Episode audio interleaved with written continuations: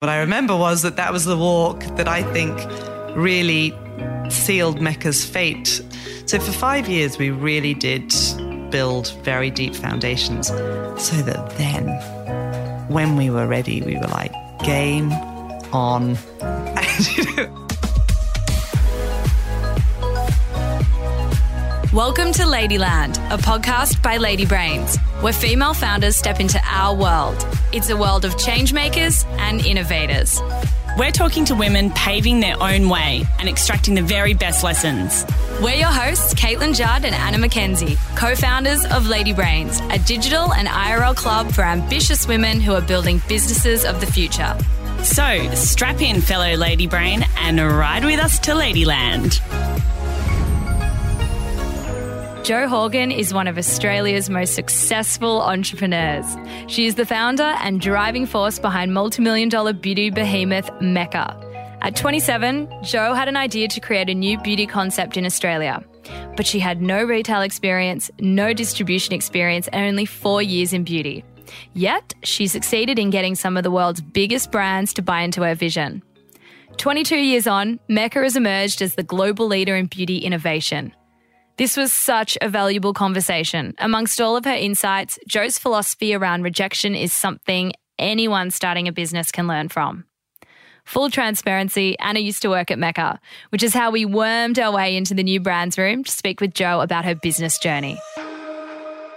So, Jo, can you tell us a little bit about the moment when Mecca came to you? How did you come up with the idea? um, I was working at L'Oreal in, first of all, the UK and then in Australia. And I was super fascinated about the impact that beauty had on people's confidence, sense of self. And I was also intrigued is the most positive spin I can put on it. Mm-hmm. Um, intrigued at how an industry had formed around, I felt, exposing people's insecurities and focusing on those instead of building people up and making makeup, which in effect is dress ups for the face. You know, that's meant to be fun. And as a small child, you know, it's so fun, it's so expressive. And where is that joy or where was that joy? And so I think the idea in two ways. First of all, I was working for L'Oreal in Australia. I was charged with bringing L'Oreal Perfection, which was the makeup line, L'Oreal's makeup line, into Australia. And as a result of that, I'd really looked at the market, the whole market from prestige right through to mass.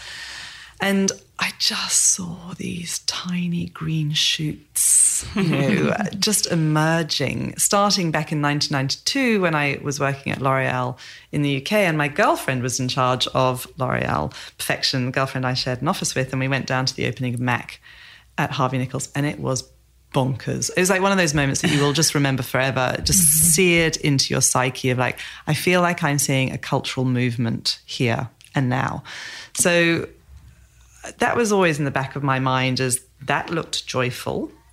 And when I came to Australia and was looking after uh, L'Oreal Perfection, I really did do a global tour. And I saw places like Fred Segal in Santa Monica and Barney's Apothecary in New York. And I was like, again, there's something really interesting in this. There are these mm.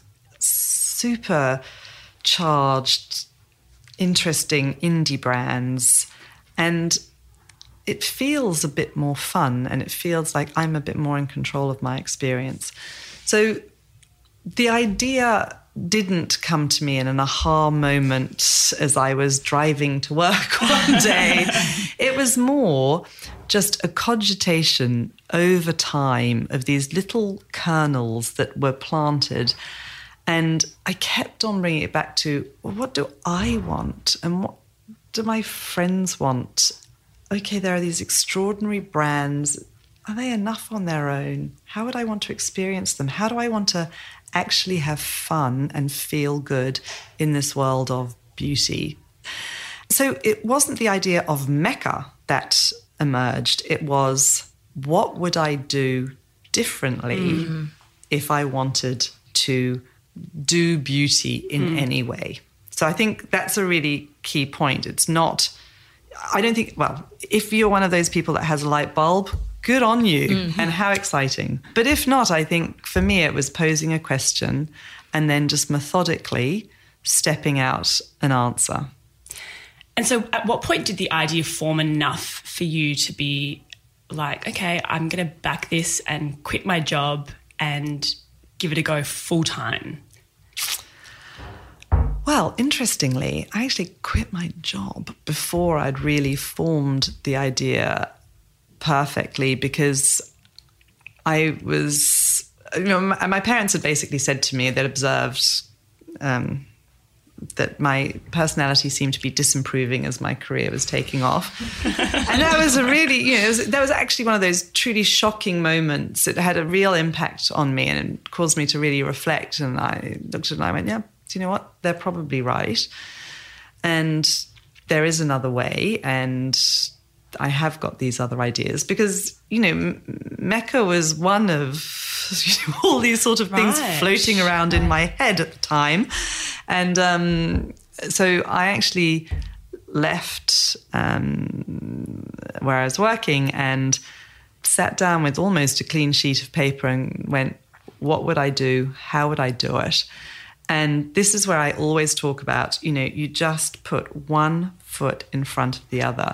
And the first thing I started was, with was, okay, if I wanted to experience beauty, no uh, preconceptions, no um, hurdles, exactly as I wanted it to be. What would that look like? And I thought about these brands that weren't available. And I was like, okay, so it did start with these brands. And then it started with, okay, what sort of environment do I want it to be? And I'd been to the Hempel Hotel in London and I was like, oh, this is so divine. and I was like, you know, I just love the way everything is peeled back to the absolute basics so that, um, you know, in, the, in that case, you know, an armchair could shine, but in, you know, uh, sort of Mecca's case, the product could really shine. And then it was, okay, so that's the brand, that's the environment. What do I want the service experience to be? And I was crystal clear I wanted the customer to be in charge. So, you know, I wanted it to be, you know, like a pinball machine where you launch through that front door and you just go bing, bing, bing, bing, bing, bing, bing, bing, bing through all of the um, different product offers. And you could just take what you wanted, try what you wanted, which was very different. Um, you know, it seems funny now, but, you know, 22 years ago, you could not touch the product unassisted and you could only touch one brand at a time. So mm. it is very different. And then the last thing was, was like, how do I want to communicate with customers? How do I want that to be completely different? And how do I not want to be didactic in my approach of this is beauty, this is what you need to do, this is what this product does in scientific terms? I wanted to make it much more about okay, what do you want to do? How do you want to experience this? And how do you want to feel at the end of it? So that's how it started. Um, the idea for Mecca from this sort of sheet of paper posing the question um, you know, what do I want to experience in beauty? And then if I want these brands and if I want this sort of a store and if I want this sort of a service experience and if I want this way to communicate to customers, how do I make that happen? And then I went, okay, what's the hardest? And I was quite, um, you know, logical in the way I approached it. And this comes back to this sort of one step at a time where I looked at it and went, well, without the brands, this concept does not get off the ground. So I can worry about all of these other things, but why don't I worry about the biggest hurdle in front of me, which is the brands? And that's how I literally started at a desk in the spare bedroom with a computer, eh, because that was in the days before the internet, going, how do I actually f- find these brands? So, which brands do I want?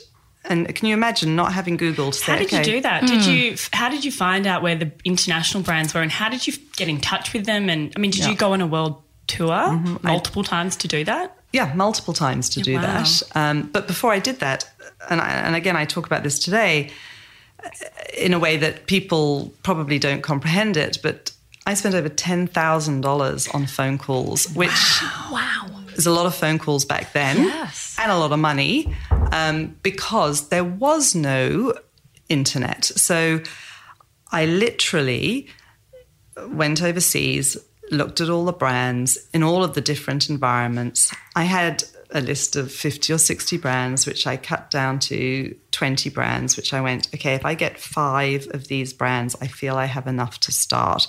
I then literally went to counters and said to people, Hi, can you please give me the number of your head office?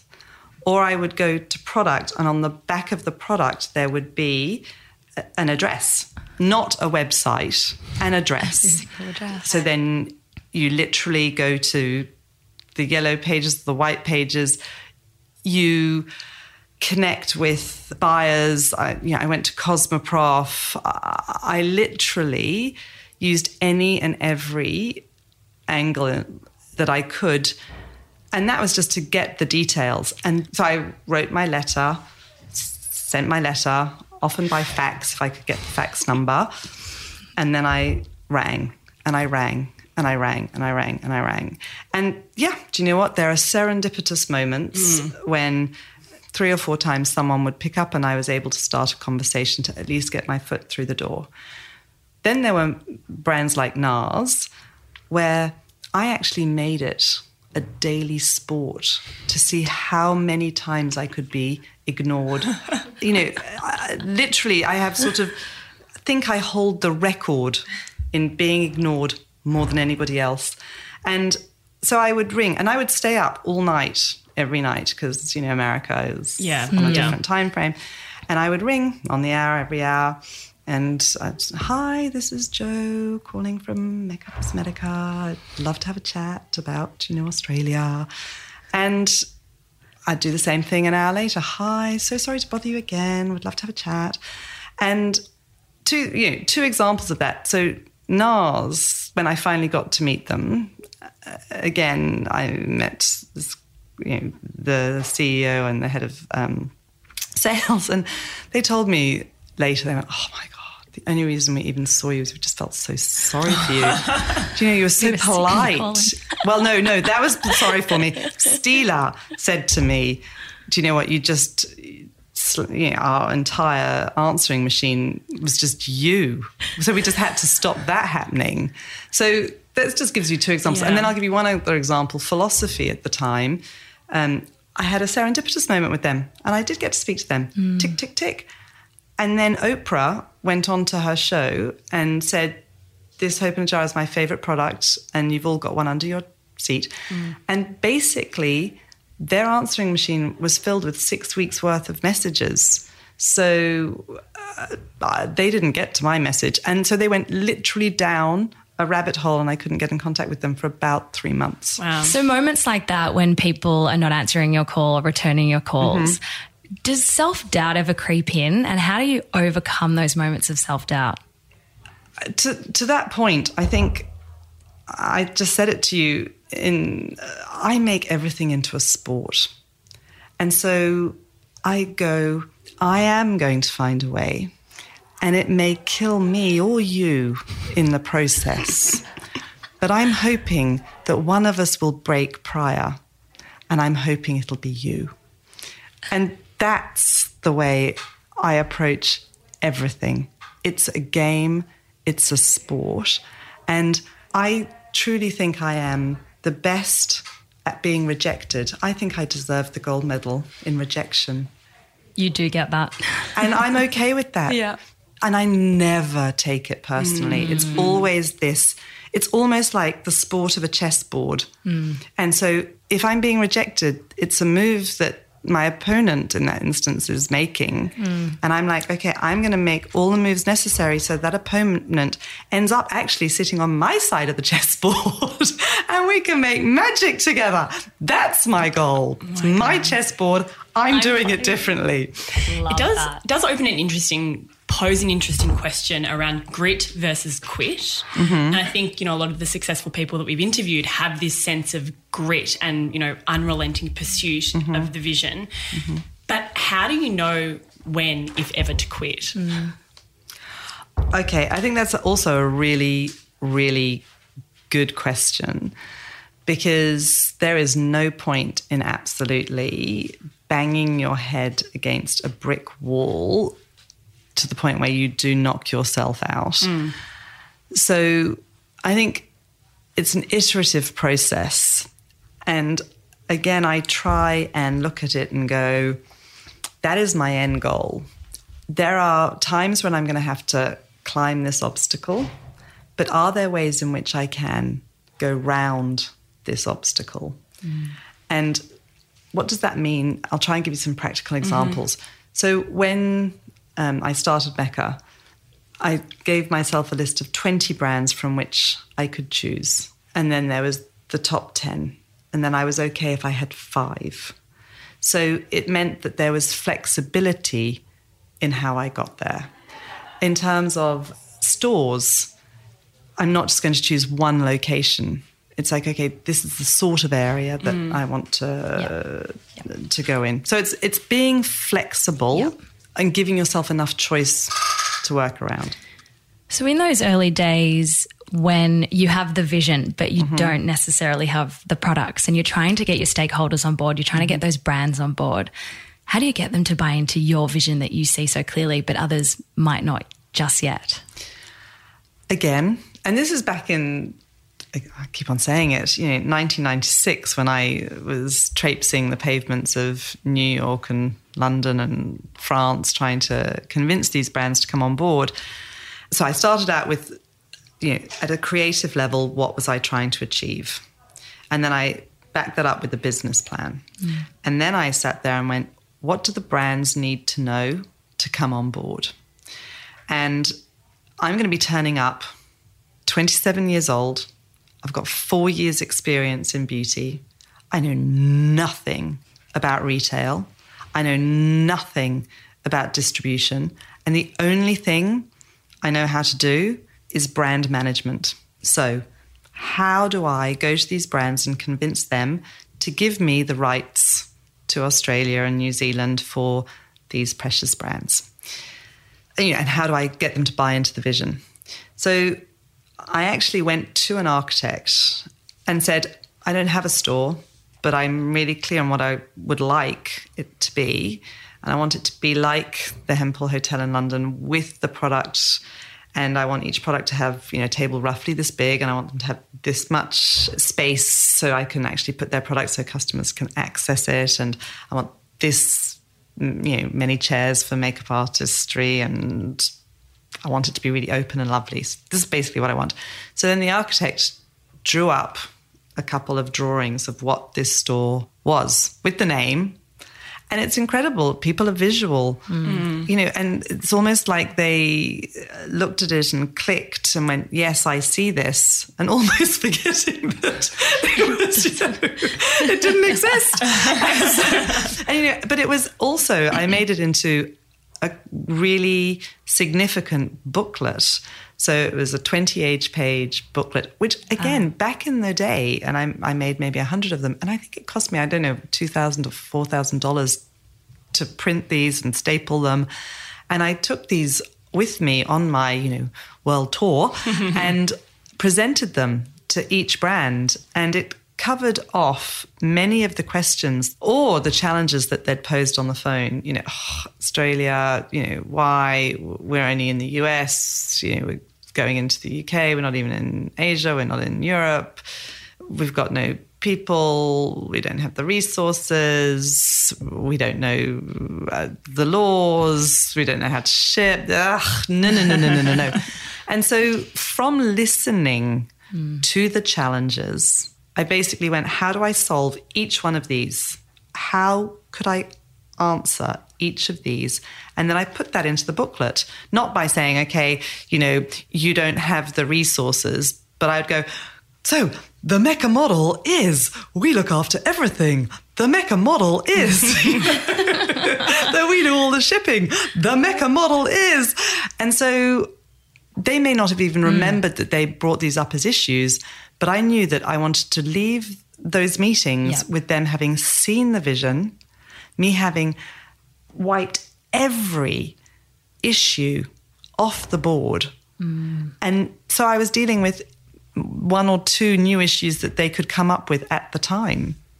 And that felt Manageable. manageable. Yeah. And then literally, I just stalked them. I think I went over four times in six months. Hi, I'm back. like you didn't get arrested. yeah, li- literally, you know, uh, sort of. And I really embedded myself into those businesses. And I remember, what, three years in, NARS was actually going through its acquisition. And I remember sitting in their offices for two days because I said, I am not leaving. I am not leaving until this new agreement is done. And so I literally got a room, canceled mm-hmm. all my other meetings, and did the agreement myself, would take it out to Jenny and Kate, we'd negotiate, I'd go back into the room, go back out, in, out, in, out, shake it all about. but you know, and so it took me two days to get this signed, uh, but I left with that piece of paper. And mm-hmm. that's another thing that mm. it taught me. It's like, talk's great, but bring it to a close. Mm. And there's the mm-hmm. best way to do that is to be present, mm. Great advice. be there. Be there. and never leave. And, yeah, and stay. but be polite enough. Of course, And yeah. turn up with chocolates and turn up mm. with croissant every morning and know what sort of coffee people like and make people laugh and make Yeah. it so that you're actually a positive presence if you're going to be, you know, squatting in their offices. yeah. Bring some, add some value. exactly. Bring some treats. So we want to pivot slightly. I think we want to talk about, um, you know, how you've scaled the business. So obviously, well, over the last five years, especially, you know, Mecca's seen incredible growth. Um, what what's fueled that growth? I think that the first 10 years, we really built this business up brick by brick. We fought for our survival. We fought to convince everybody to get on the Mecca bus, whether that was brands, whether it was landlords, whether it was partners in any way, shape, or form. And so I look at it and go, okay, the first five years was just survival mode. And then the next five years was, okay, can we now build this? Um, you know, what are, what is the opportunity and what are the legs? Then from 10 to 15 really was, yeah, do you know what? This is a business that can scale, hmm. but we are not ready to do this. So we now need to build deep foundations on all the boring things that honestly do not interest me at all warehousing, hmm. IT systems, inventory management, all of these things that you know I had not spent nearly enough time on. And you know, I was super lucky. My husband Pete worked at BCG. He was a partner at BCG here in Melbourne, and uh, we went for a walk for my birthday, and we talked about the huge opportunities ahead at, at Mecca, and we talked about well, we actually talked about family, and you know, I had one daughter, and I was like, "Whoa, really?" sort of second child, oh, um, you know, all all the opportunities at Mecca. uh, You know, it, it's a lot, Yeah. and. I remember that walk because he always organises a walk and a picnic for each birthday, which is very beautiful. I beautiful because I love that. Yeah. But that's not what I remember so fondly from that birthday. What I remember was that that was the walk that I think really sealed Mecca's fate um, for the next five years, where he did come on board and was able to bring a lot of the thinking behind okay, how do we build the foundations, allowing me not to have to step completely into that world, but to continue to say, how do we build and evolve the business? So for five years, we really did build very deep foundations so that then when we were ready, we were like, game on. and, and it was at that moment that we went, we can hit this button and we know there's the appetite. We know customers want it. And again, I was so clear in the vision of mm. what Mecca could be. And, you know, we'd had lots of proof points by then. And we're not an organization that's built on a enormous amount of insight, you know, consumer insight. But I like to think that we're a business that's built on commercial acumen, genuine interest in the customer and the customer psyche, and a good gut on where to take that and how to drive it. So I think there was the sense that we have the concept, we have the systems, and we have an innate confidence of where we want to take this. We know where true north is. Now let's get our running gear on and go. and so that's really, I think, uh, what allowed us over the last five years to really scale the business up. And so, in the last, you know, five or so years, the beauty environment has been changing pretty dramatically. Yeah. Um, you know, we've seen direct to consumer brands like Glossier kind Mm-hmm. of take over. We've seen brands like Kylie Jenner Mm-hmm. um, build incredibly quickly. How do you um, remain relevant in that sort of environment and agile enough to be able to respond to that? I love to think that Mecca's whole philosophy, uh, because I truly think we are completely customer focused. And as a result, I think we've always had to be really agile because the customers always moved quickly and you have to stay in front of what you know, your customer wants. And so you're always thinking and projecting forward. So, very early on in the direct consumer, I'm going to call it a revolution because it has been a revolution. It's been the most extraordinary um, movement, moment. but it's not going anywhere. So, I think, you know, so um, I think we looked at it very early and we went, okay, this is really exciting. It brings brands alive. Customers are engaging directly. At the same time, we know from Mecca that customers love coming in stores. They love the interaction with the Mecca hosts. They love the sense of the treat and experience of all of that. So again, back to this idea of there are many ways to skin a cat. Mm. There are so many ways to solve a problem. Um, you know, we have a saying, you know, from bullets to cannonballs, which is, you know, in the world wars, when you wanted to shoot down a ship, you would shoot your gun first to see was the bullet going in the right direction, and then you would shoot your massive cannon to make sure you sort of, you know, hit the ship. So we have this saying, it's like, okay, do it. It's another way of saying test and learn. Hmm. Hmm. So we took a local brand, Frank Body, which had really exploded onto the scene. And we sat there with them and said, you know, you're doing an incredible job. We believe that we can actually be really additive to that. And we will really take your hand and explain and come on the retail journey with you so that you can then understand retail and you can understand is this something that you want to embrace more globally. And it was a huge success. I think it worked incredibly well for them, mm. it worked incredibly well for us because that's what the customer wanted. That's the only reason it ever works, is if, if that's what the customer wants. And we proved that it was. So, with direct to consumer brands, and again, the reason I've gone into so much detail on this is just to give you a sense of how we approach things at Mecca. We've looked at it and gone, right, we are now going to get into the direct to consumer space. And we now have five or six direct to consumer brands that we've taken the Frank Body case study too. And we said, look, this is how we do it. And in each instance, it's been super successful. And we are usually the first retailer globally that these direct to consumer brands go with. And you know, some of them are now going with Ulta in the um, States who haven't gone with us, but we're then a very natural choice for these brands to go with internationally because so often historically we were the first international Mm. account that any of these brands had. You know, mm. Drunk Elephant's a good example, you know, which has been this huge skincare phenomenon. We were there literally, we were their second account. So I think we've proven ourselves, and that's something I think that's incredibly important is, you know, do what you say you're going to do on an ongoing basis, build a really strong mm-hmm. reputation.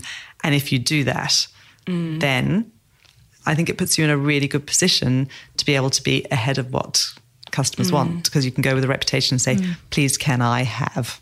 Mm. I think that's one of the pieces of advice you gave me before I left Mecca was do business with integrity. And I think it's very clear that you've been able to do that over the last 20 years. And that's why you know Mecca has such a brilliant reputation in the market with brands. And that would I imagine help with the recruitment of new brands because you have you know there's good talk you know mm-hmm. amongst in the industry in the industry well Anna ah, you are in the new brands we, we are. and you can exciting. see that you know the shelves are absolutely laden with product now 22 years ago, I used to joke that I'd get holes in my trousers from being on my knees begging these brands for so long.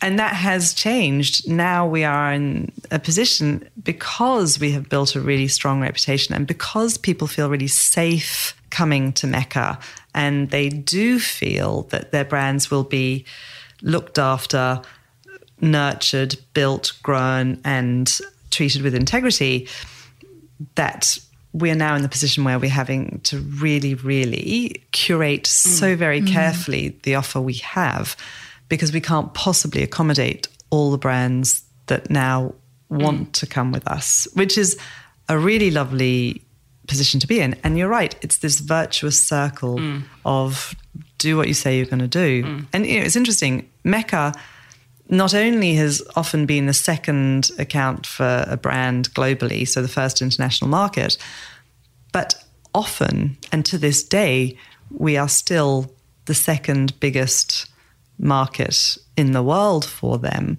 And that's even though Australia is the 12th biggest market globally. Mm. So brands come to Mecca feeling really comfortable that their brands will be well looked after, but they'll also do you know, the sales. Mm, I'm, I'm, sounding yeah. like I'm d- d- no. doing a bit of an ad for Mecca. No, I promise no, that's no. not the point, but it's more that point of yeah, yeah.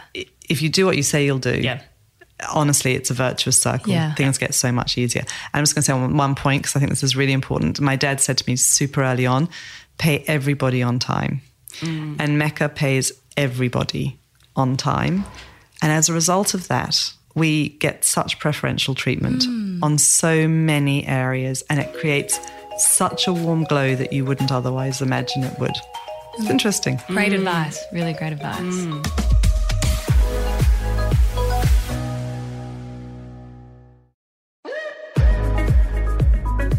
So, as you said, it's been a 20 plus year journey. And we imagine that you, as a leader, and your skill set has evolved over that time how is it different being the CEO of a multi-million dollar business versus the CEO of a small business? How have you evolved over that over that time? Probably haven't evolved enough. um, do you know what? Being the CEO of your bedroom table, your spare bedroom table, and everything that comes from that, you know, is actually incredibly empowering and invigorating and exciting because you're doing everything. Mm. And so you know that the buck stops with you totally and entirely. And to be honest with you, I loved that. I thrived on doing it all, even coming up with an Excel spreadsheet formula to enter every single barcode of the 800 products that we originally had into the Excel spreadsheet wow. for the $5,000 point of sale system we had. Do you know that we went and negotiated yeah. for everything you are doing? Yeah. And for someone who likes to be in control, it's a great thing. very comforting. And if you fast forward, I recognize now that my role is very different. My role is to help craft the vision, ensure that we have aces in their places through the organization with the culture that supports the vision of the business. And then my role is equal parts cheerleader, question asker, and tough backstop decision maker. Mm which is incredibly different. I am no longer in, I am no longer doing, I am no longer feeling in control. As uh, you know, the CEO or the co-CEO, because Pete and I are mm. CEOs together, as the co-CEO of a business that's now the size of Mecca, mm. you relinquish control And so you need to know that you have the most extraordinary people who you trust. And you have to, well, I pour all of my effort and energy into trying to build the right team with a can do culture and give people enough rope to fly and to give people enough leeway that if they do hang themselves from that enough rope that they've been given, that's okay. Fail fast. Mm.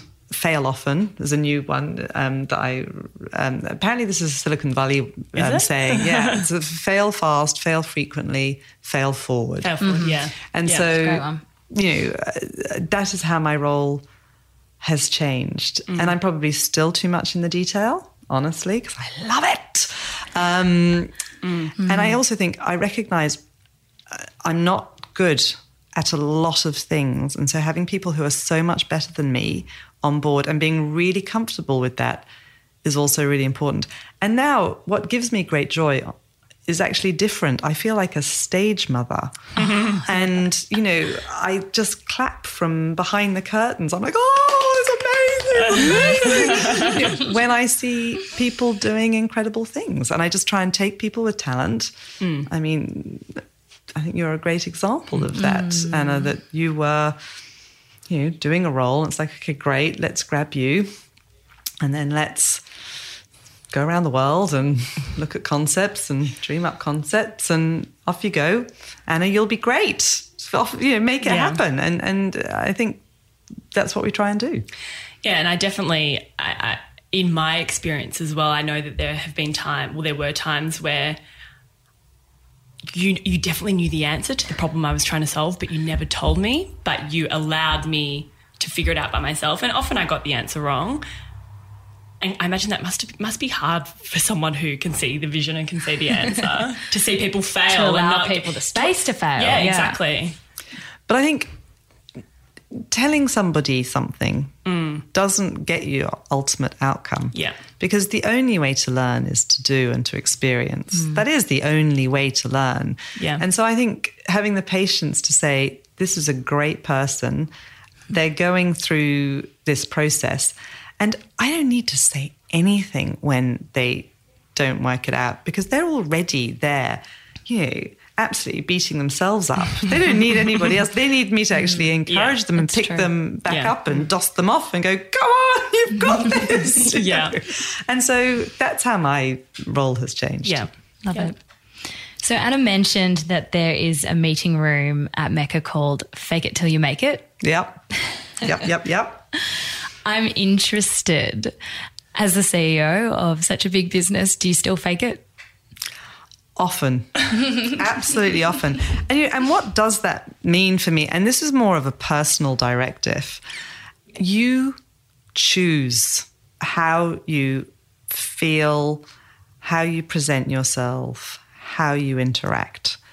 And it is a conscious choice. Before you come in to support center in the morning, you may have had a harrowing phone call with a brand where they're not going to come into Australia for the next five years, even though you've basically got to the finish line, mm. you know, and it's just, oh.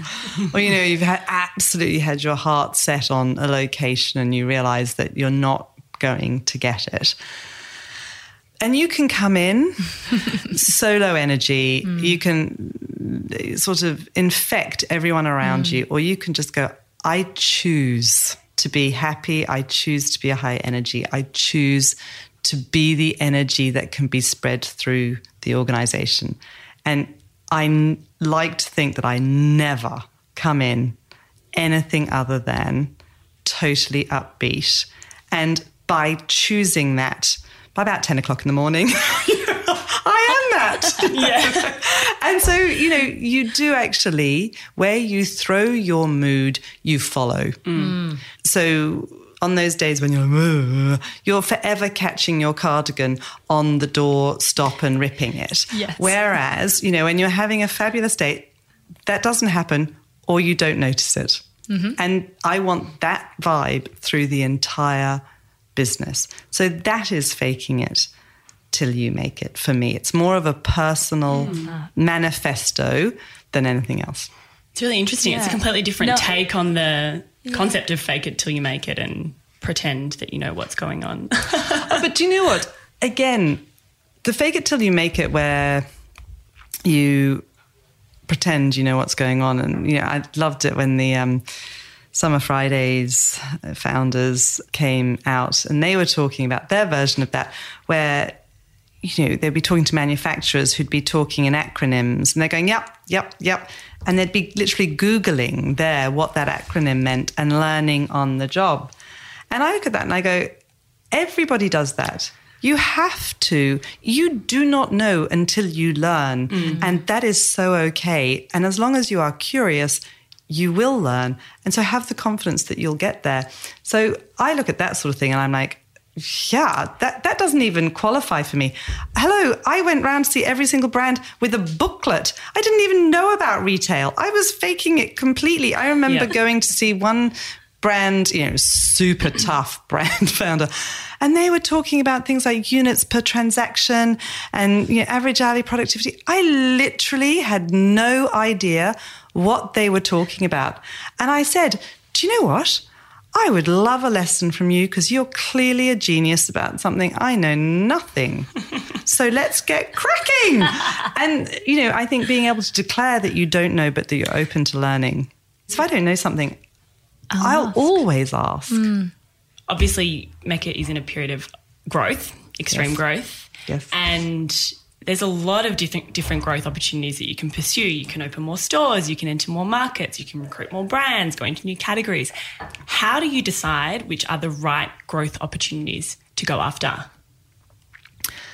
This is a very good question, Anna, mm-hmm. since you've seen the mm-hmm. process internally. so, the first thing I'd say is that, like most you know, entrepreneurial founders, I'm really interested in the shiny, the bright, and the new. I love the challenge of doing different things. So, I have had to learn to be incredibly disciplined over time in not going after too many things, not diversifying mm. too broadly or too quickly. And Steve Jobs, I mean, I just love Steve Jobs' books, I, his book. I just love his quotes. And, you know, one of them, one of the stories about him is that, you know, when he went back into Apple, they had, I don't know how many computers, and he literally just slashed the portfolio down to uh, a handful. Every year, he would take his top 100 execs, not necessarily the most senior, but his top team of idea generators. And they would go away and they would brainstorm and they would you know, go from, I don't know, whether it was 100 ideas, and then they would get down to 10 ideas. And ultimately, they would um, agree on three ideas. So the challenge wasn't coming up with the ideas. The challenge was editing out the ideas. Now, if anyone from Apple is listening to them, this there's probably much more to this story, but this is my version of the story that is leads me to sort of, you know, to try and be as disciplined and sort of say, okay, the art is not in the idea. The art is in the editing down mm-hmm. to the most compelling.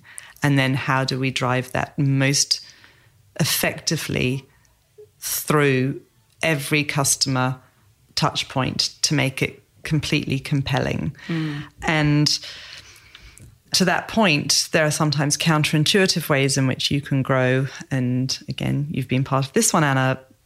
I passionately believe that service is a true growth platform of the future and that Mecca is perfectly primed to lead in that space. Hence, you, you launched the Beauty Lab, which is the one to many customer learning experience, which we've now got, I think, in 22 stores.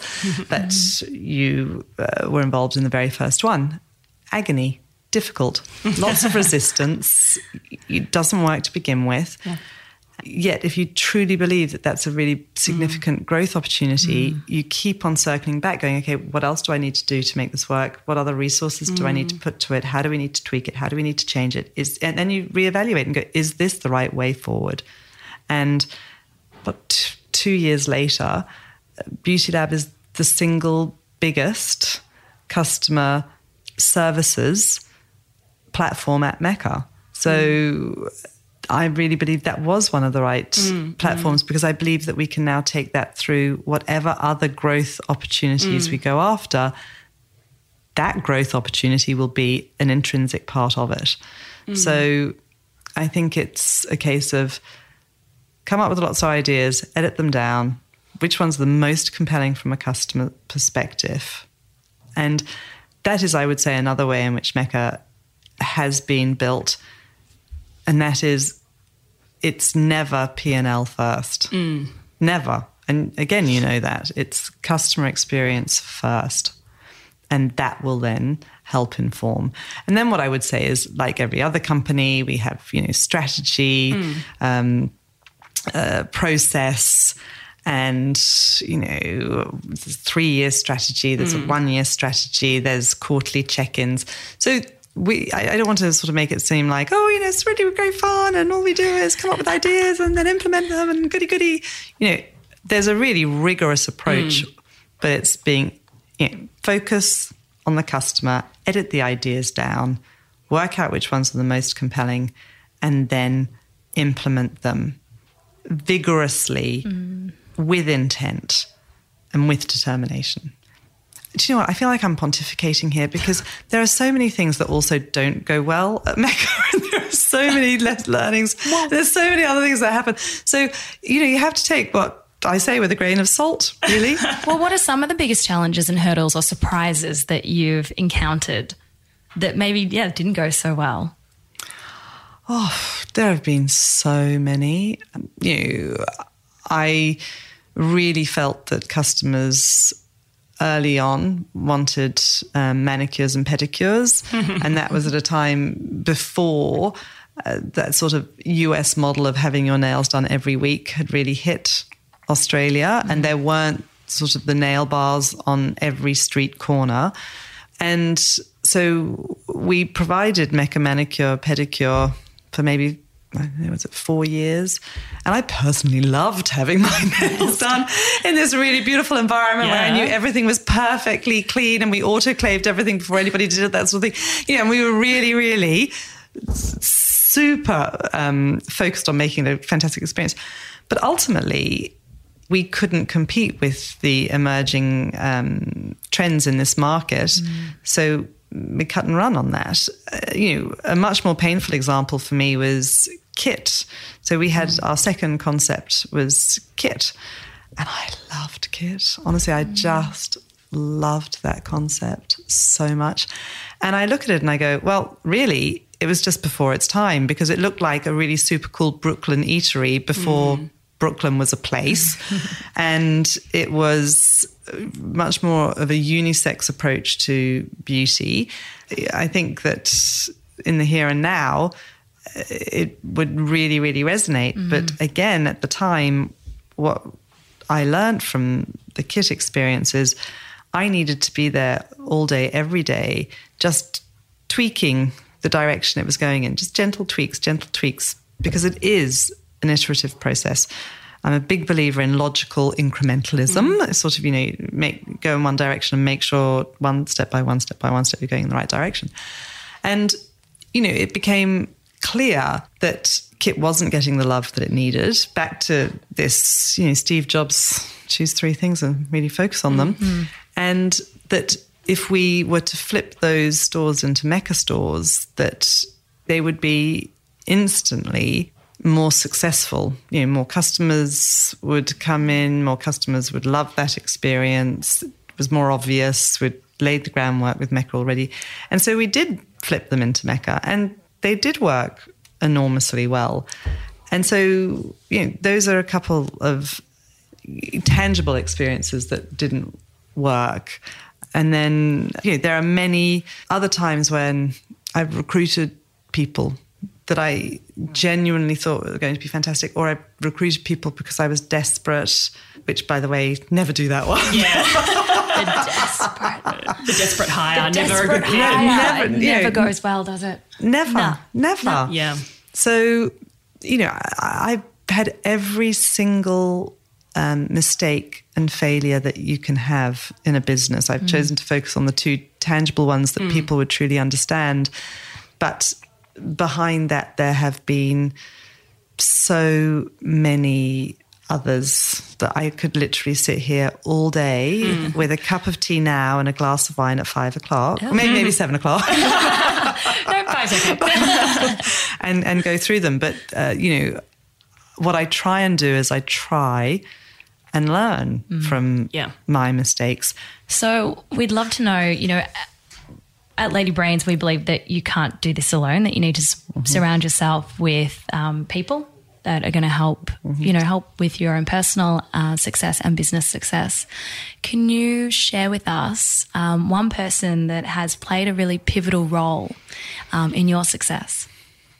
Oh. I really struggle with one because I think it does take a village. I'd have to say family because my parents were both entrepreneurs and they have backed me every step of the way from showing me the way by being entrepreneurs, by encouraging me through life before my career even started, just showing me what a big world it mm. is and being unbelievably supportive and believing in me from the get go. When I started Mecca, you know, again, my father, who'd had his own business, I look back and go, I made every mistake in front of him, and he never came down on me, and he never said, I told you so. And my mother, you know, had incredibly insightful advice that she would give so gently. It was just like laying a flower in front of me, opposed to sort of, you know, hitting me over uh, the head with a sledgehammer. And they've also been incredibly instrumental in me being able to run the business and have a family.